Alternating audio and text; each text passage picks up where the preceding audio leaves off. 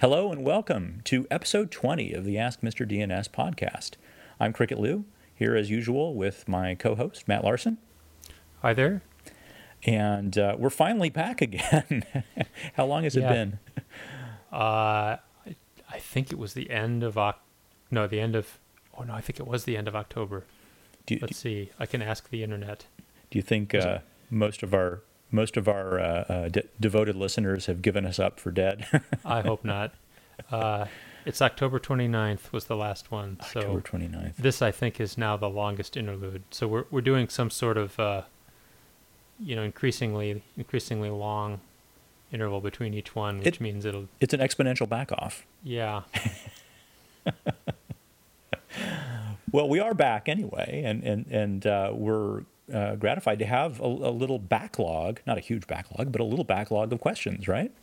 yes we had to actually decide which ones we were going to answer, which is a wonderful luxury. Yeah, indeed, indeed. So, uh, should we just go ahead and and uh, jump into it?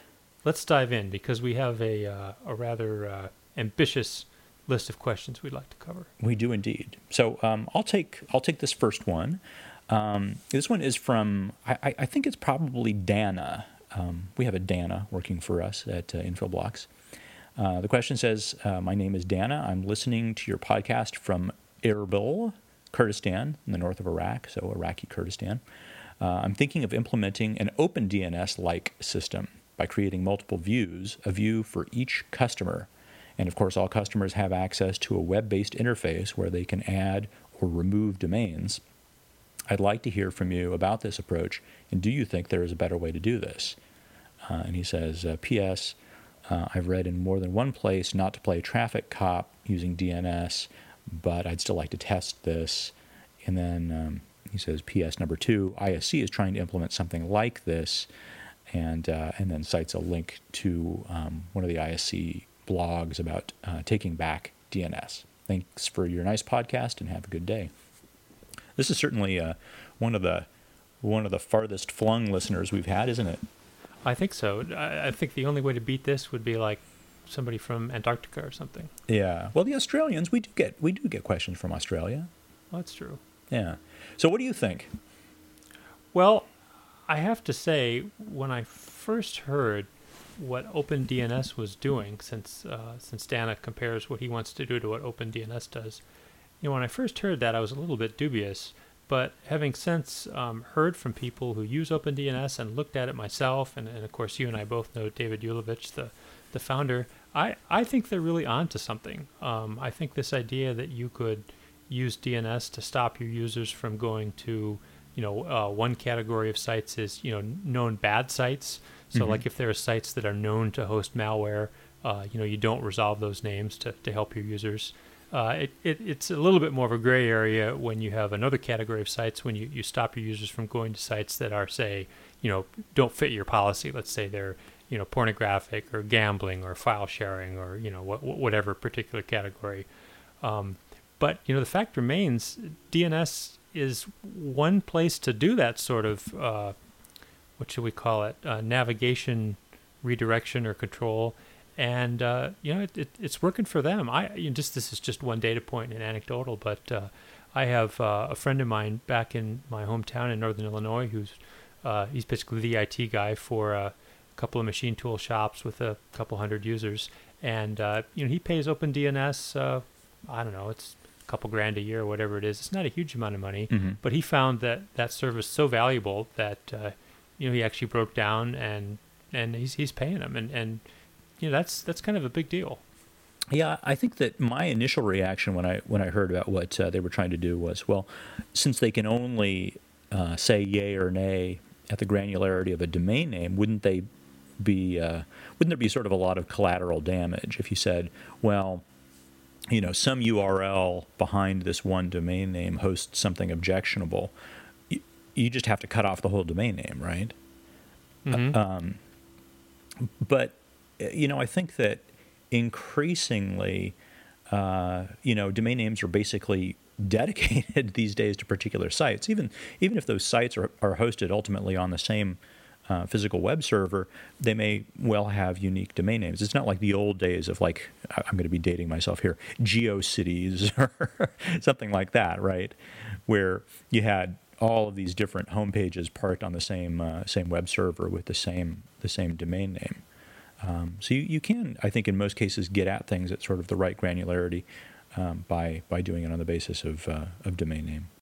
So I guess that we're we're assuming that what uh, Dana wants to do is to create this open DNS like system, and he, he's, um, I guess, uh, proposing to use multiple views to do it because multiple views gives him the ability to apply kind of a different security policy to each each user. I, I, I think right to say um, that this user coming sending me queries from this IP address. Uh, you know, gets to see these sites, but not these sites, and this other user coming from a different IP address uh, is maybe prevented from going to a different list of sites.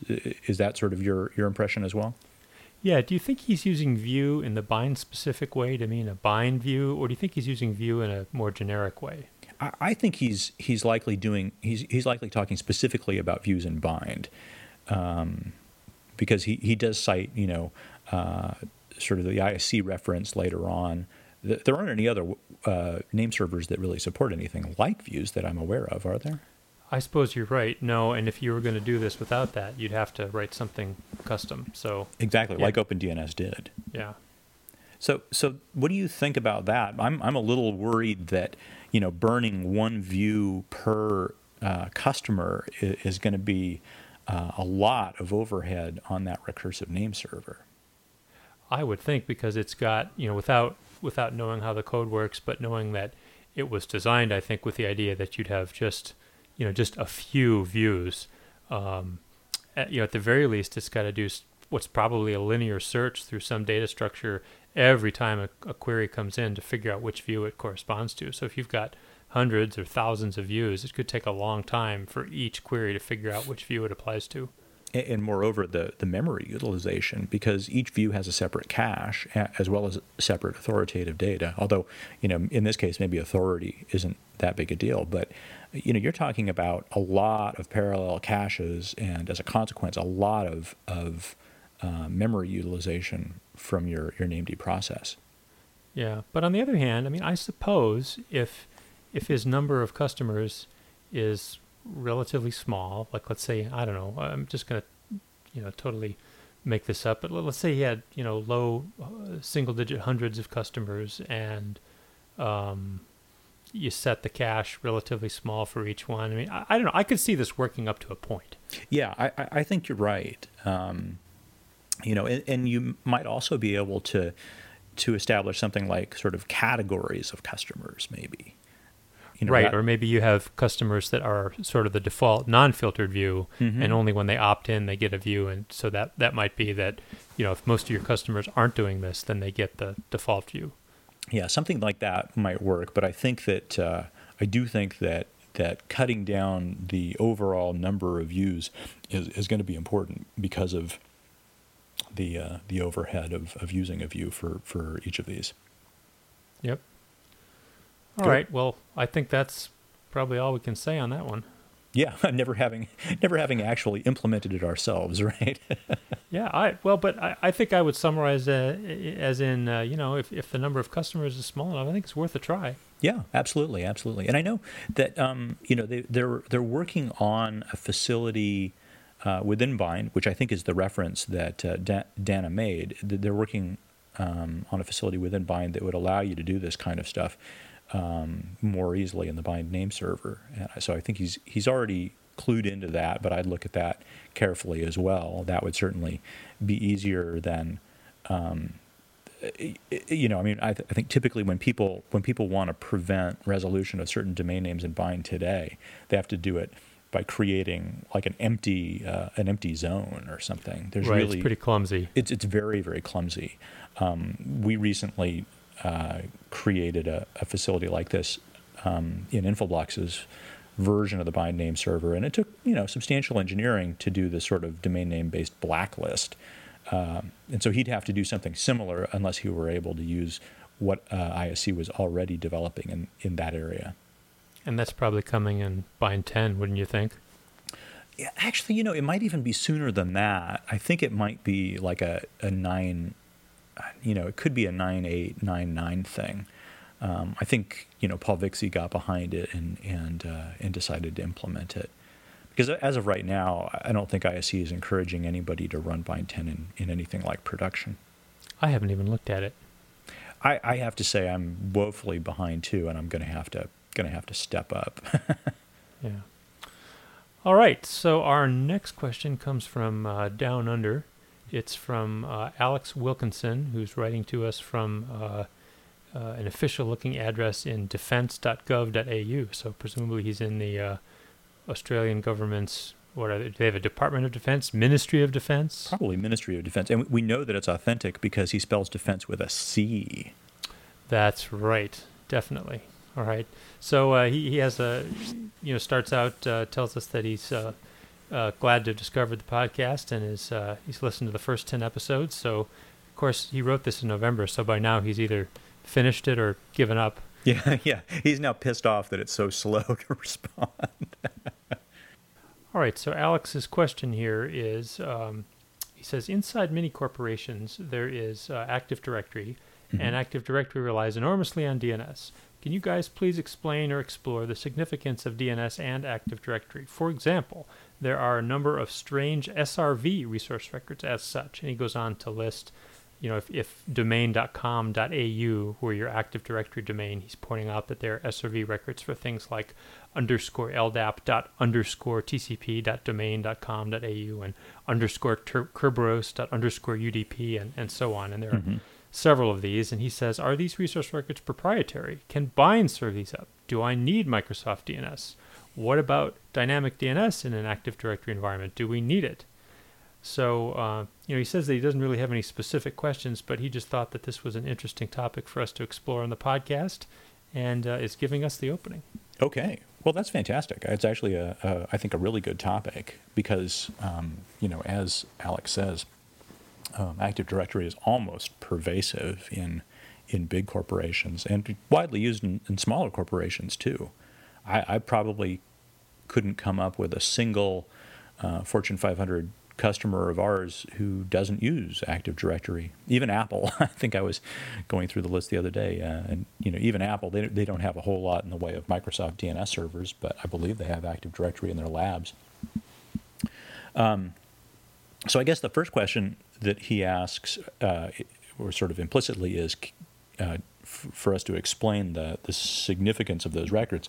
Um, so it's worth pointing out what the function of an SRV record is in the first place, which is to map uh, a description of a service, um, which is embedded in the domain name, to uh, basically a location out on the network where you can find um, an instance of that service, as well as some information that gives you guidelines on on um, sort of if there are, if there are more than one instances of uh, the service, you know, should you connect to them in a particular order? Should you give, you know, one of them priority or over another, and so on. So, yeah, could I, oh, could I just mention um, this?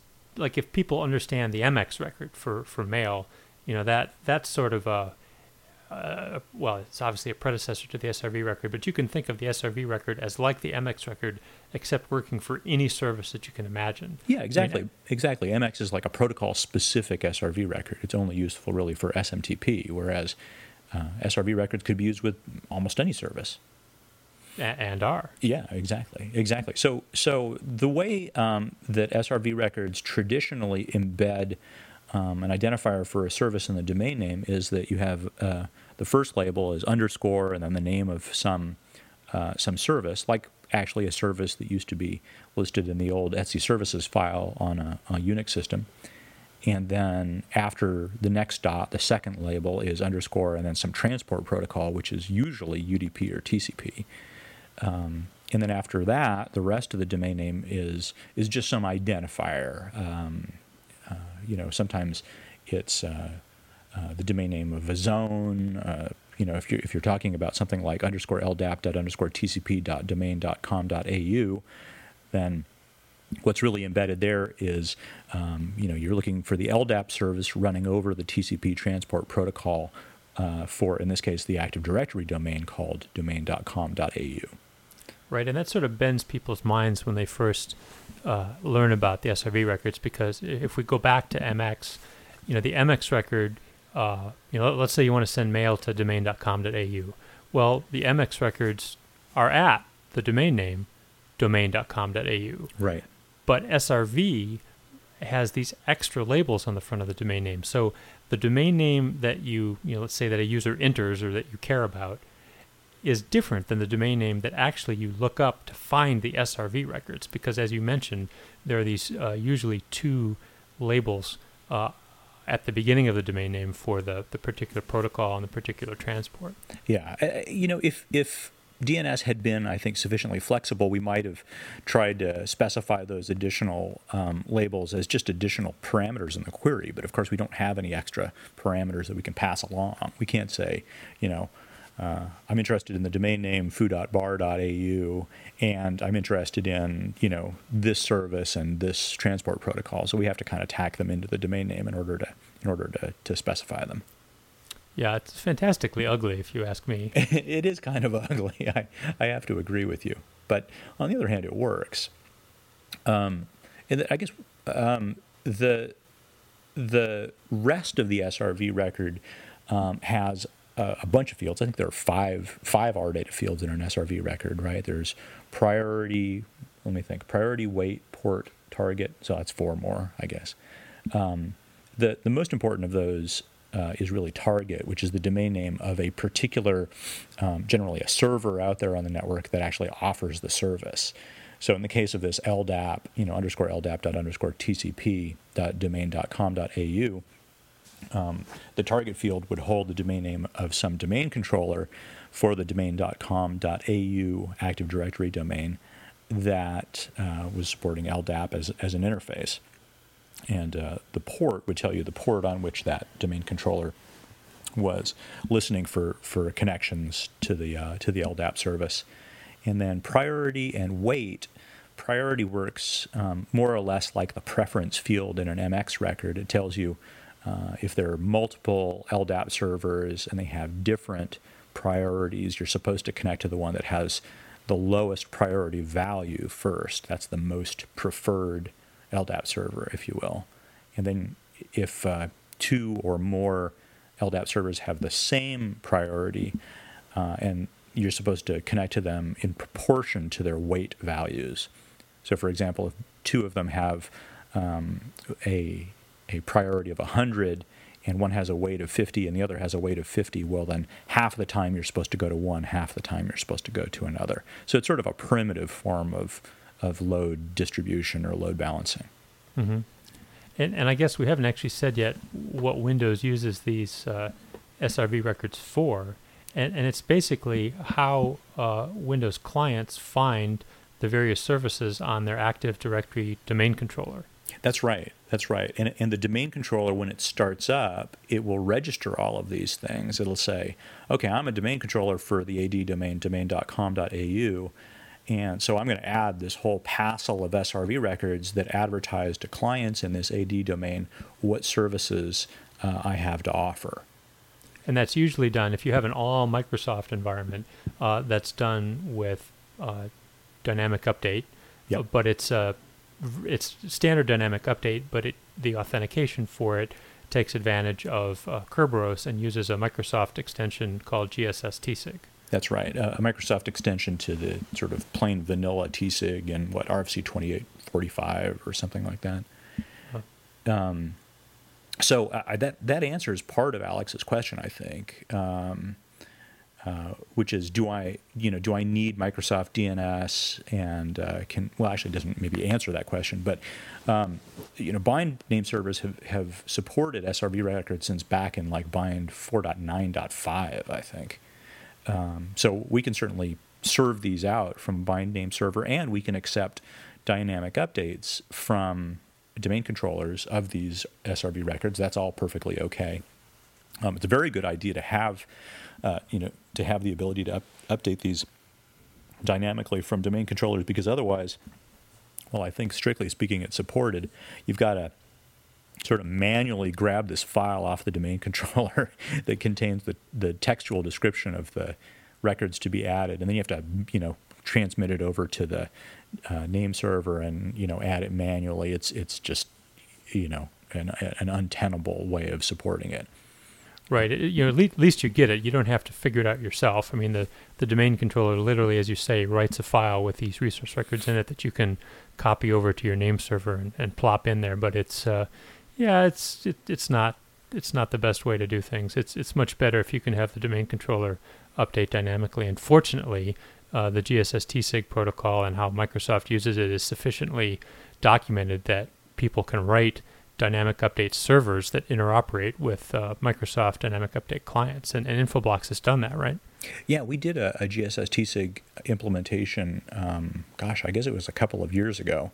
It was, uh, I have to say, sort of rough going. the The specification, as you as you say, is is I would say barely sufficient to actually implement it.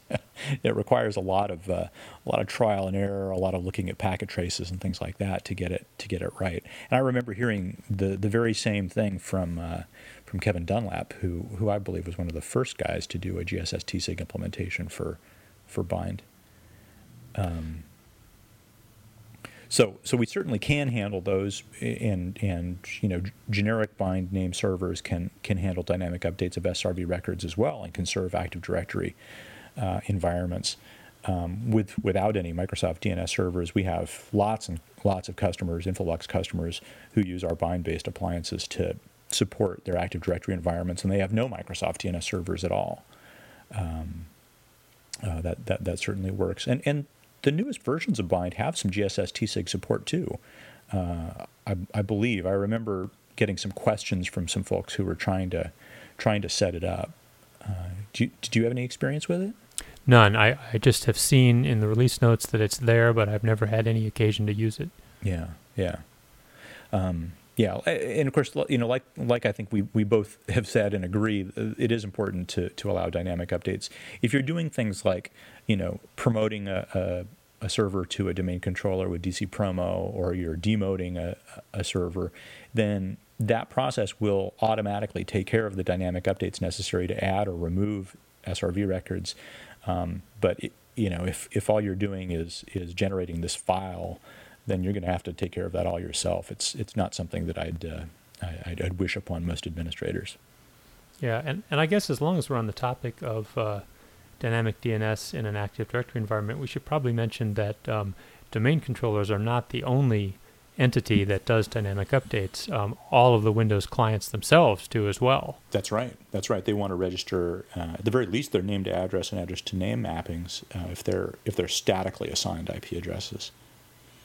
And I guess if they're if they're dynamically assigned, don't doesn't the client still do the name to IP? In other words, the address record, but the DHCP server does the the PTR record, the IP to name. Is that correct? Yeah, that's the default behavior, but it can be modified by settings on the DHCP server.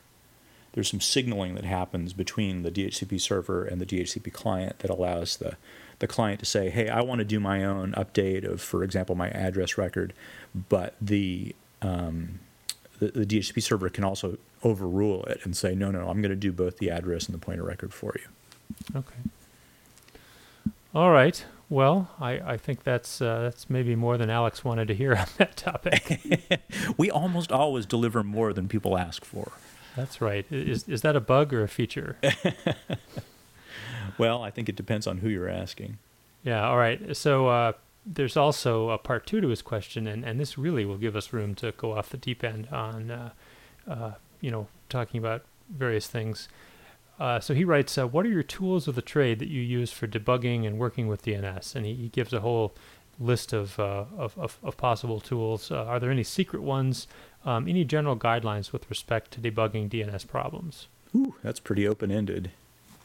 Um, well, he mentions he mentions several of them: dig, host, nslookup, dnswalk, and dnscmd.exe. Um, I mean, certainly among those, uh, I, I, I think the one I use the most is dig. I, I, would say you're probably the same, right? Yeah, definitely. I know people who use host. Um, I, I just am not one of them. Yeah. And you you really I think you have to avoid nslookup. I think you're better off um, using Dig, and if you're on, uh, you know, a Unix or Linux uh, any kind of system like that, you know, your Dig's going to be almost certainly installed.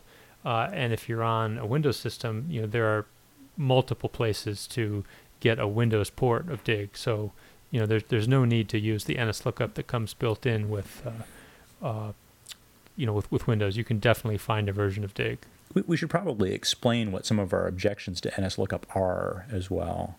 Um, for example, that you know when NSLOOKUP starts up, it tries to reverse map the IP address of the um, que- the the name server that it's querying, just so that it can print a little banner up at the top. And if that fails, it can cause spurious errors, errors, errors that uh, error messages that might lead you to believe that something has gone wrong with the resolution when in fact nothing has. Um, that's that's certainly one issue. It tends to sort of try to insulate you too much, I think, from the the details of what's going on. Yeah, exactly. That was going to be my next comment, which is, you know, Dig shows you actual resource records in the response. So if you're used to uh, that format, and most people who do any work with DNS are, you know, then then it's a very natural thing to be reading. I guess in as much as uh, DNS master file format could be natural. Right. Uh, whereas NSLOOKUP, uh, it, it gives you this sort of uh, trying to be friendly format, uh, but it really just, in my opinion, kind of obscures things. And uh, another example, uh, you know, so a DNS message has uh, five different sections, you know, header, question, answer, uh, authority, and additional. And in Dig, it very clearly shows which records are in which section. But in NSLOOKUP, it, it doesn't. It just prints all the records. So you would have to know, uh, oh, those are name server records, so those are probably in the authority section. But you know, Dig just, or excuse me, NSLOOKUP just, just, just splashes them all out, and you have to know what's what. Right. Right. I mean, I'd see that. I'd, say that the most common tools I use are Dig and Wireshark. Um, because if a Dig isn't giving me the detail that I need, then I pretty much have to go to Wireshark to to, to actually decode the, the individual packets. Yep, Wireshark being the former uh, Ethereal was Yes. the name of the program beforehand. Yeah, and available for lots of platforms for free. It's really a, a, a I think a boon to the internet community. Wireshark. Oh, absolutely, and it, it'll decode anything, Yeah. anything. It'll it, you know every, every protocol known to humankind is is is encoded in Wireshark. It would seem. Yeah. And those are, I mean, Dig, Host, and NSLOOKUP are all, I think, functionally sort of equivalent uh, query tools. Although, you know, Dig has some pretty neat capabilities like being able to, you know, chase a, a, a DNSSEC signature chain and things like that.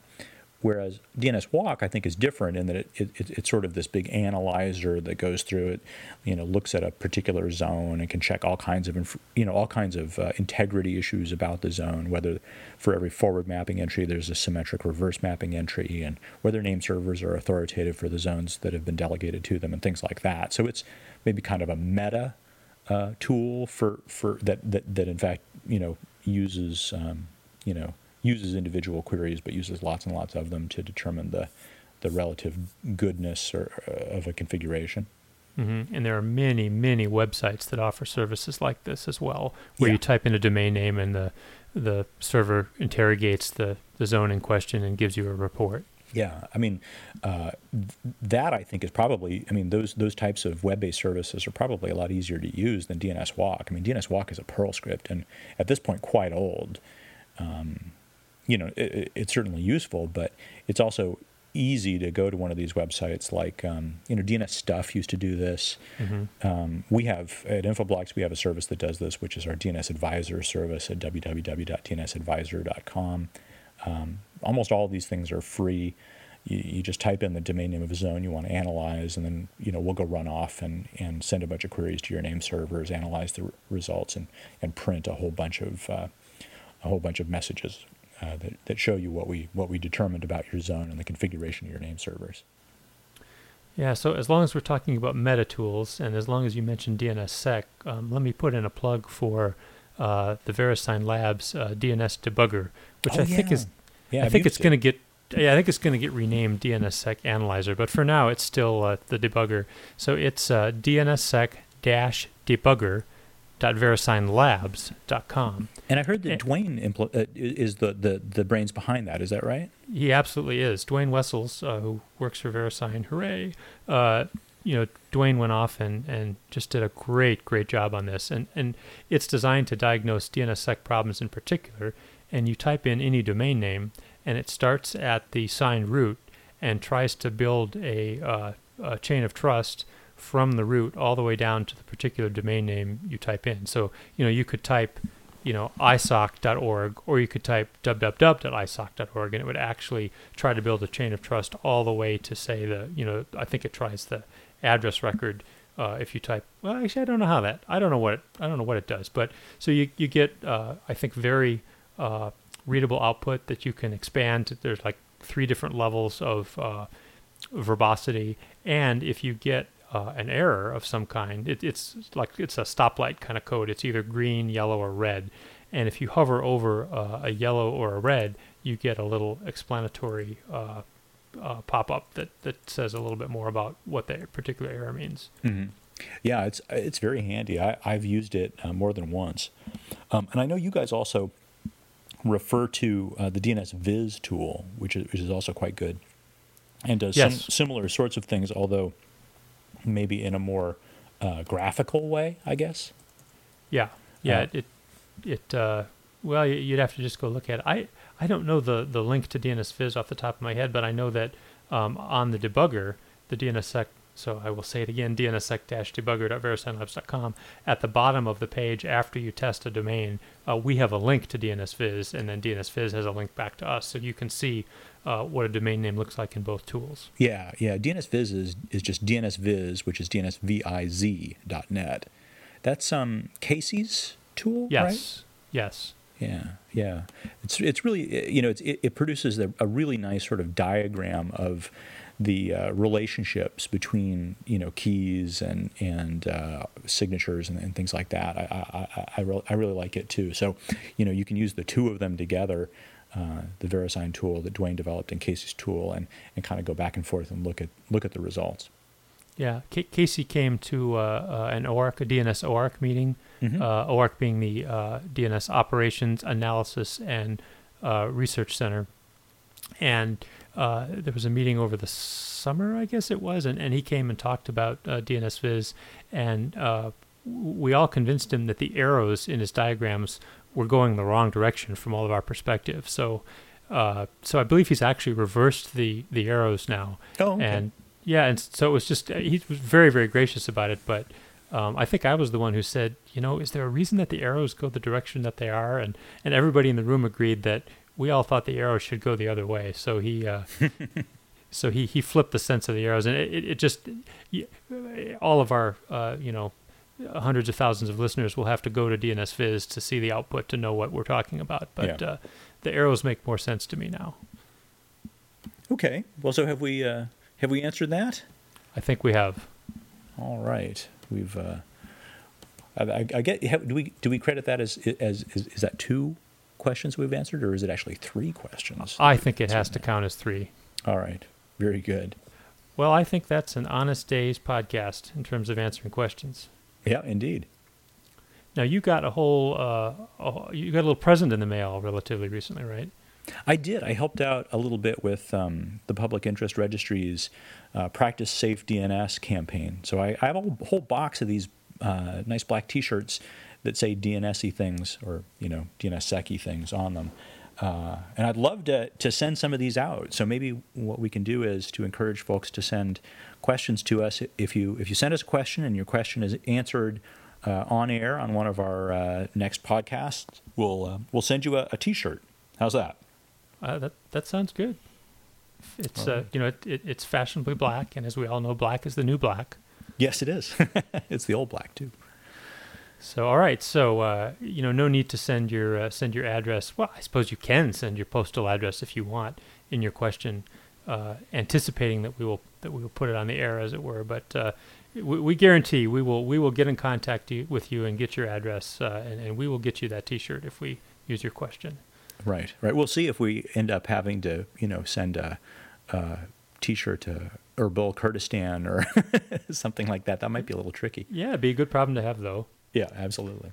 Um, so the other thing we should mention is, uh, since I did mention DNS OARC uh, a moment ago, that that's uh, an organization primarily uh, dedicated to DNS operations. So it's a community where people who do DNS operational stuff can can get together and uh, it, you, people may know the DNS operations mailing list that uh, that OARC runs. The website is DNS OARC.net. And the reason I bring all this up is that there is uh, uh, an OARC meeting that will be uh, free to the public, and it's going to be in San Francisco in March.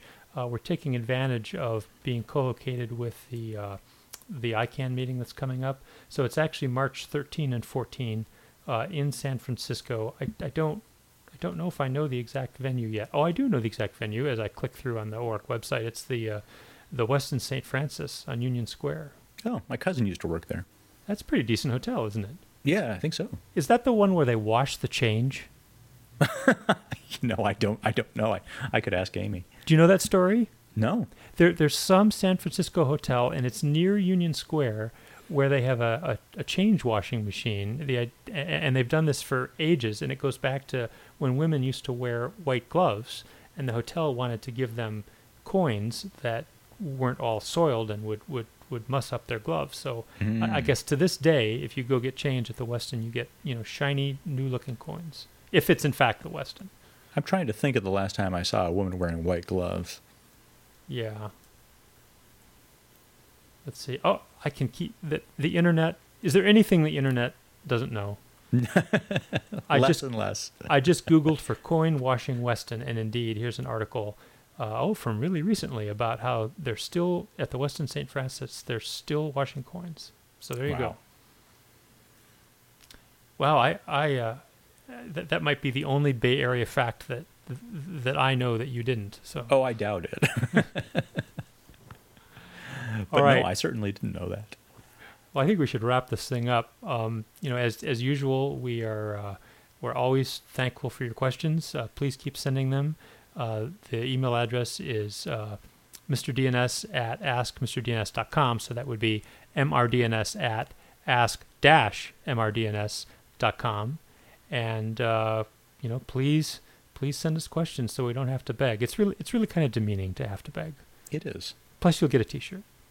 That's right. If we answer your your question on air. All right. So uh, thanks for listening, and we'll uh, see you next time. Bye bye. Bye bye.